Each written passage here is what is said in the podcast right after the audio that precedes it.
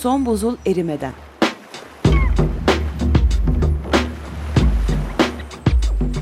Küresel iklim değişikliğinin bilimsel gerçekleri üzerine.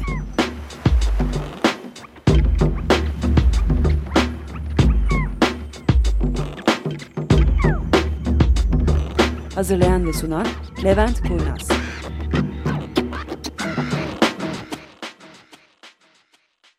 Merhabalar, bir programımıza daha hoş geldiniz. Şimdi biz her geldiğimizde kafamızı kaldırıp yukarıdaki takvimlere bakıyoruz. İki tane saatli marif takvimi var. Genelde tarihin ne olduğunu anlamak için. Bu bugün hani ben kaza ara dünden biliyorum. Dünü iyi biliyorum çünkü altısıydı diye. Bugün yedisi diye lafa başlayacaktık. Baktık takvimlerden biri 5 Temmuz pazar öbürü 11 Temmuz Dijital cumartesi olan da 9 gösteriyor. yalnız. ha bir tane de dijital var o da sayı. 9. Dolayısıyla bir kez daha 7 Temmuz programına hoş geldiniz. Ben Tufan merhaba. Merhaba ben Berna. Merhaba ben de Tuğba. Şimdi e, Murat'ı bu hafta Amerika'ya yolcu ettik sanıyorum. Dün gitmiş olması gerekiyor. Birkaç hafta o yok aramızda. Ve yaz olduğu için de birazcık adam toplamak konusunda zorlanıyoruz programa. Bazıları geleceğiz diyorlar gelmiyorlar. O tür arkadaşlarımız da var. Şimdi esasında işin ilginci geçen hafta bir plan yapalım dedik haftaya ne konuşacağız diye. Biliyorsunuz çoğunuz eminim 6 derece diye bir kitap var. Bu 6 derece denen kitabı birazcık elden geçirelim dedik. Her programda birer derecesinde e, bildiklerimizi sizlere aktarmaya çalışarak ve bu teklifi ortaya atan başta kaytardı. Hamza bunu ortaya atmıştı. İlk başta kendisi yok. Şimdi bu kitap bizim çok çok hoşumuza gitti. İlk okuduğumuz zaman bu 6 derece Mark Linus diye bir gazeteci ama bu gazeteci çok ciddi araştırmalar yapmış bir gazeteci ve maalesef bizim e, Türkiye'de Türkçe versiyonu da çıktı bu 6 derecenin. NTV yayınları mı Evet. sanıyorum. Ve inanılmaz derecede büyük bir hatayla çıktı bu. Bu Referansları, kitabın evet. orijinalini evet okuduğumuz zaman 6 derecenin yaklaşık bir 30-40 sayfaya yakın arkasında referansları var. Ve esas ilginç kısmı o referansların içinde yazanları takip etmekle ortaya çıkabiliyor ve Türkçe baskısında bu referanslar yok.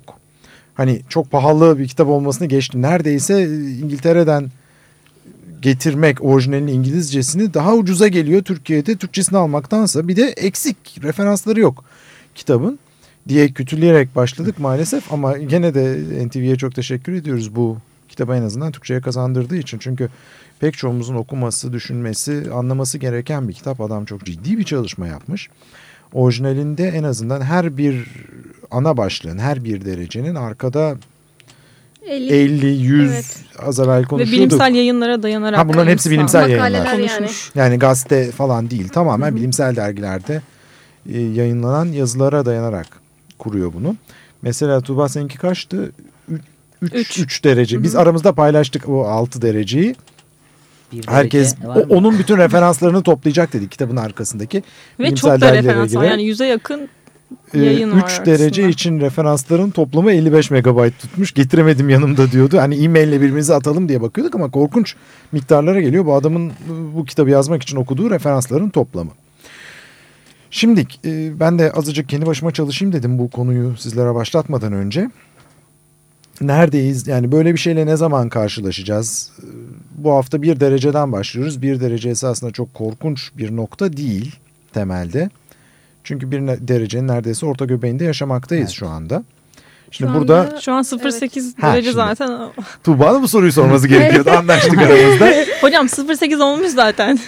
Şimdi e, biz top, e, programa çıkmadan önce kendi oturup hani bir günlük işlerimizi halledelim diye toplanıyoruz bir, bir saat öncesinden.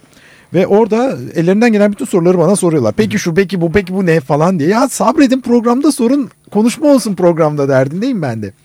Şimdi birinci nokta şu. Bu kitapta biz 1 derece, 2 derece, 3 derece, 5 derece, 6 derece konuşuyoruz. Bu, bu derecelerin temeli IPCC'nin en son raporuna dayanıyor, 2007 raporuna. Bu 2007 raporunun içerisinde bu 1 derecenin anlamı şu. 1980 ile 2000 yılı arasında temelde sıcaklık ortalamasına göre 1 dereceden bahsediyoruz. 2 dereceden 6 dereceden bahsediyoruz. Dolayısıyla tanımlarımızı yerine oturtmamız gerekiyor. Anlaştık? Dünyanın sıcaklık ortalamasını Evet dünyanın sıcaklığı. ortalama sıcaklığı ama burada bir derece ve IPCC'nin bir derece iki derece dedi 1980 ile 2000 yılları arasındaki sıcaklık ortalamasına göre Bir derece Bir derece daha evet, demek. Anladım.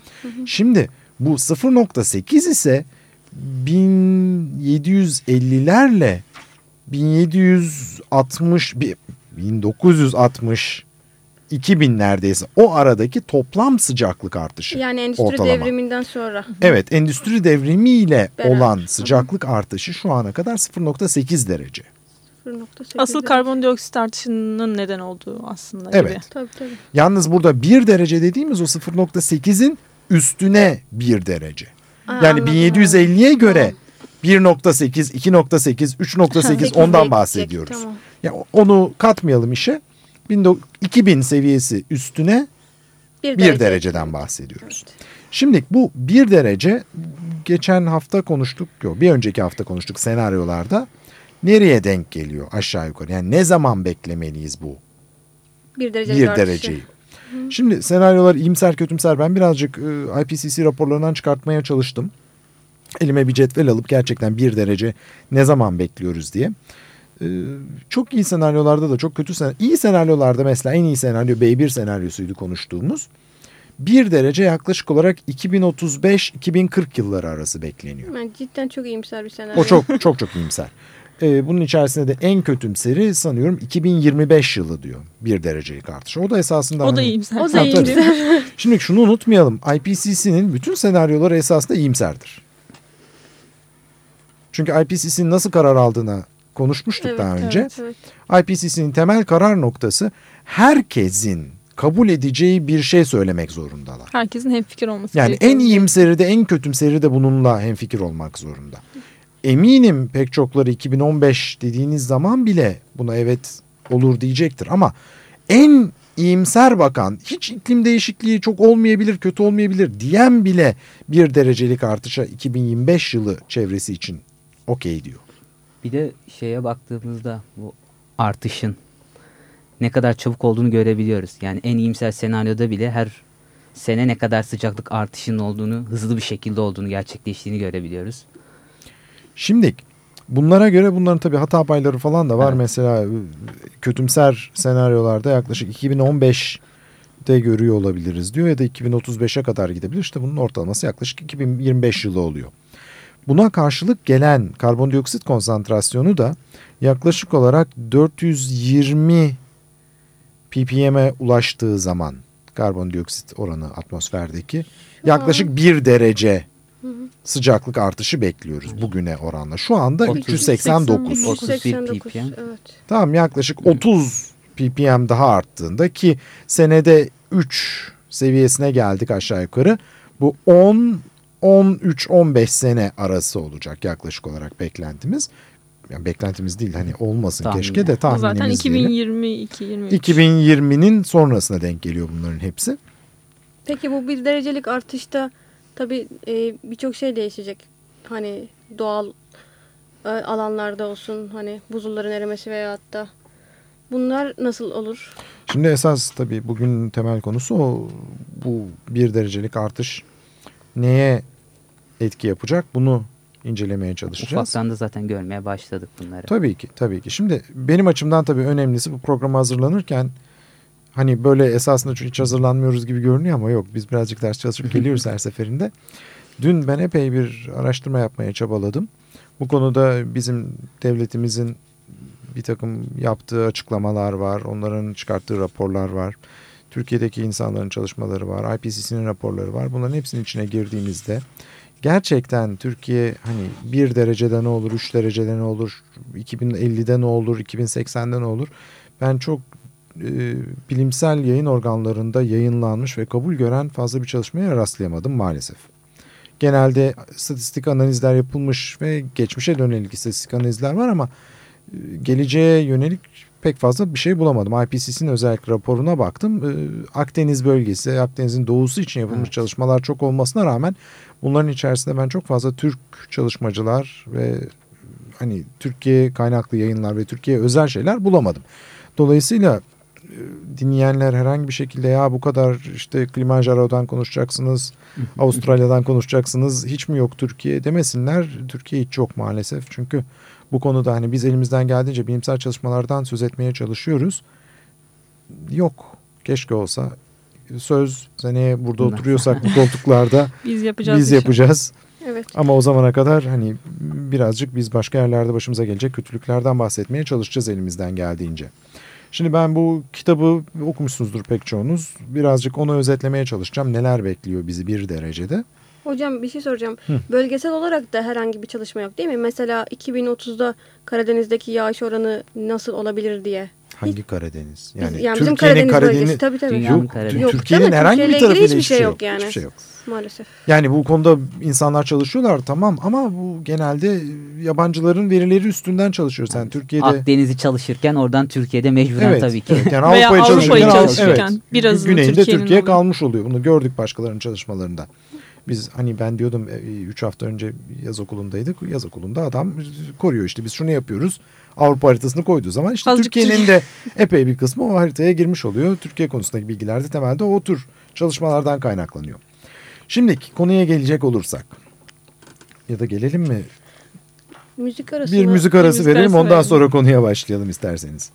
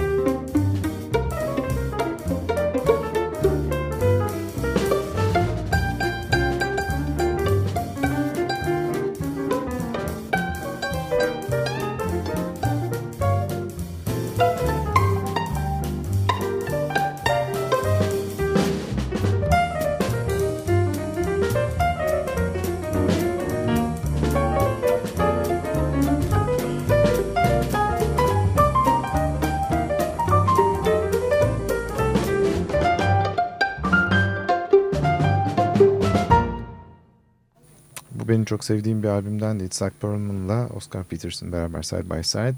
Klasik Mac the Knife.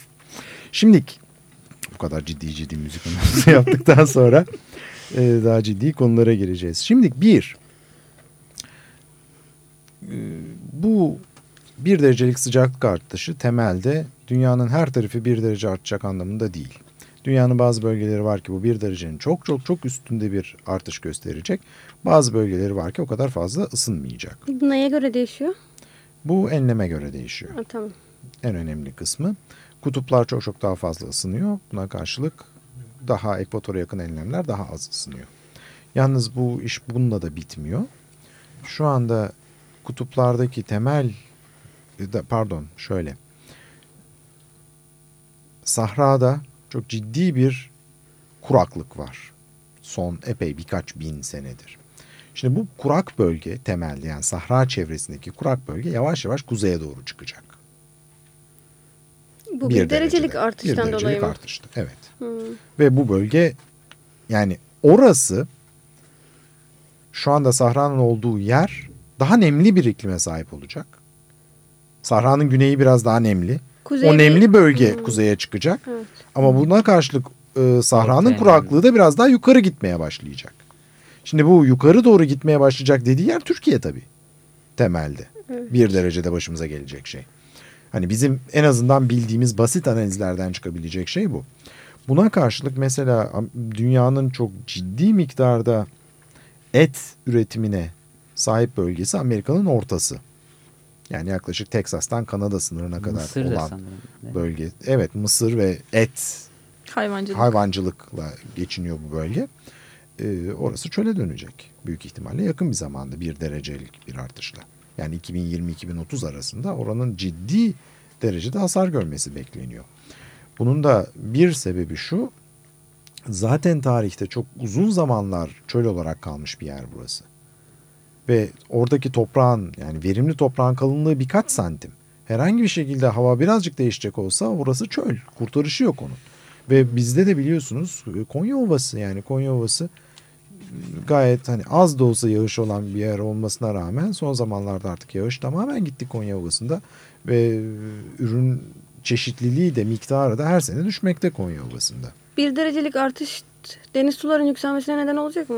Şimdi e, olacak. Bunda en önemli iki tane nokta var. Bir bu Bengal Körfezi çevresinde birazcık alçak alanlar var. Onlar sular altında Buzulların kalıyor. erimesinden dolayı. Çok buzulların erimesi şart değil. Yani o kadar büyük bir erimeden bahsetmiyoruz. Hani Grönland gider, Antarktika gider falan değil.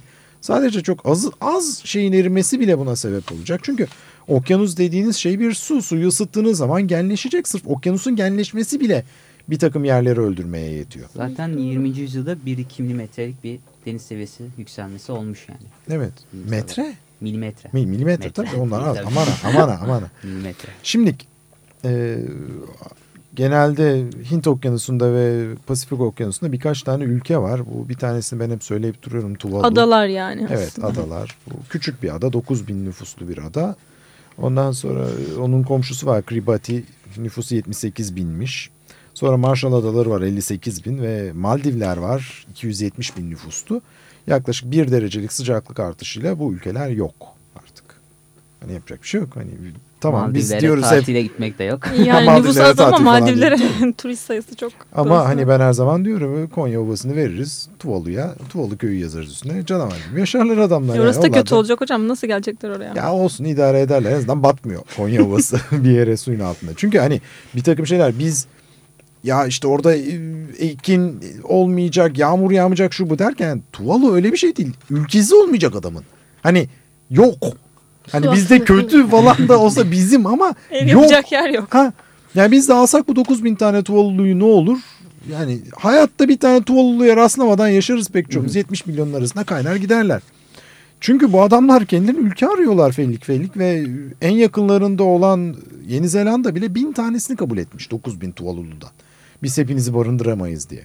İşte büyük ülkeler bizim gibi özelliklerini burada belli etmeliler. Şimdi e, birkaç konu daha var devam edeceğimiz. E, bir Avustralya çok ciddi sorunla karşılaşacak. Avustralya'nın çünkü epey bir kısmı gayet kurak bir bölge. Ve Sydney çevresinde biliyorsunuz bu sene de bayağı ciddi orman yangınları oldu ve bu orman yangınları artmaya devam edecek. Ama bunun birazcık kuzeye çıktığımız zaman tropik yerler var. Mesela Steve Williams diye bir adam James Cook University bu kitapta bahsediyor School of Tropical Biology. Bu adam e, Queensland denen onların eyaletinde tropik bir bölge. Bir analiz yapmış. 652 tane kuş, 546 tane sürüngen, 342 tane kurbağa çeşidi üstünde bir araştırma yapmış ve bir derecelik sıcaklık artışında bunları modellemiş ve modellediği 65 tane cinsten 63 tanesi en az nüfusunun 1 bölü 3'ünü kaybediyormuş. Yani o canlıların 1 bölü 3'ü ölüyor bir derecelik artışla. Bir derecelik artışta. Ondan sonra biraz daha kuzeye çıkıldığında Great Barrier Reef mercan resifi Avustralya'nın hemen kuzeyinde. Ve bu 2002 yılında bunların derdi şu mercan denen şey her ne kadar çok sağlam görünüyor olsa da sıcaklığa çok bağımlı bir nesne. Sıcaklık birazcık artacak olursa ölüyorlar. Ve şu ana kadar dünyadaki mercanların %70'inin ya öldüğü ya da ölmek üzere olduğu söyleniyor. Bu bir dereceye kalmadan yani şu andaki gidişle. Ve mercanların dünyanın bütün canlı denizlerdeki canlılarının 1 bölü 3'ünü barındırdığı sırf mesela mercanlarda yaşayan 4000 çeşit balık var. Bunlara bakıldığı zaman çok ciddi bir çeşitlilik azalmasından bahsediyoruz. Demin Kilimanjaro'dan bahsetmiştik. Evet Kilimanjaro'ya geliyoruz yavaş yavaş. Şimdi Kilimanjaro'nun karları diye bir kavram yok. 2015'te Kilimanjaro'da kar kalmayacak deniyor yaklaşık olarak. Tabii bu Kilimanjaro kar kalmaması hangimize koyar çok fazla sorun değil. Ama şimdi bu Kilimanjaro'dan kaynaklanan nehirlerle beslenen çok büyük miktarda insan var Afrika'da. Ve bunlar açısından sorun Kilimanjaro'nun tepesinde kar kalmaması. Tatlı su kaynağı yok yani. Ee, yani içme suyu anlamında değil mi? E peki bu kadar az buzulun erimesi yani bize ne getirecek? şimdi bu olay az buzul Veya fark eder mi o kadar Ha, az buzun Şimdi buzul, buzul erimemesi? erimesi hiçbir şey fark ettirmiyor ama buzul o çevrenin serinlemesine sebep oluyor. Ve bu serinlikten sonra da e, oraya yağmur yağıyor. Ormanlar var onun altında. Yani buz seviyesinin hemen altına baktığınızda ormanlar var. Orası ısınıp ormanlar yok olduğu zaman ormanların getirdiği yağış da yok olmuş oluyor. Ve buradan kaynaklanan iki tane ana nehir var Afrika'yı besleyen ve bu iki ana nehirinde suları azalmış oluyor ki bu milyonlarca insana su demek. Hepsi birbirini tetikliyor yani bir Tabii şeyin ki. orada yok olması. Son olarak birazcık belki bize de ucu dokunacak bir konu var. Bir derecelik artışla mesela Güney Amerika'da daha doğrusu Atlantik'in güneyinde kasırga görülmüyor şimdiye kadar. Yalnız bir derecelik artışla Atlantik'in güneyinde de kasırgaların görülmesi bekleniyor. Çünkü kasırgaların ortaya çıkması için deniz suyu sıcaklığının 26,5 derecenin üstünde olması gerekiyor. Ve şu anda 26 derece çevresinde deniz suyu sıcaklığı bir derece arttığı zaman Güney Atlantik'te de kasırgalar görülmeye başlanacak. Tabii bunun da bize bir getirisi, daha doğrusu götürüsü yavaş yavaş bu kasırgalar kuzeye doğru da geliyor. Mesela 9 Ekim 2005 bir kasırga Vince İspanya'yı vurmuş. Bu ilk defa olan bir konu. Yani şimdiye kadar kasırgalar hep biliriz Karayipler, Amerika falandı. İlk defa İspanya'ya gelen bir kasırgadan bahsediyoruz. Hatta bir çalışma var. 2007'de yapılan Gertner diye bir Alman. İspanya ile Kıbrıs arasındaki Akdeniz'i modellemeye çalışmış. Ve bu diyor ki 2015-2020 arasında Akdeniz'de de bu Karayipler'de görünen kasırgalara benzer kasırgalar görmek mümkündür diyor. Ve biz buna kesinlikle hazırlıklı değiliz. Çünkü mesela 2005'te bu Katrina 3 tane kasırga vardı Vilma Rita. Bunların toplam maliyeti dünyaya 200 milyar dolar verdikleri zarar. Yani kaç milyon kişinin evsiz kaldığını geçtik. 200 milyar dolar dünya ekonomisine verdiği zarar bunların. Neyse sanıyorum vaktimiz burada bitecek. Ben biraz daha iyi hazırlanayım bir dahaki sefere. iki dereceyi daha uzun anlatmak üzere. Ben iyi haftalar diliyorum hepinize. İyi günler. Görüşmek üzere. Hoşçakalın. Hoşçakalın. Görüşmek üzere.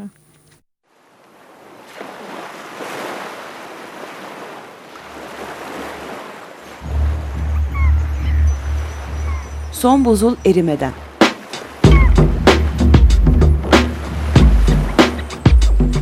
Küresel iklim değişikliğinin bilimsel gerçekleri üzerine.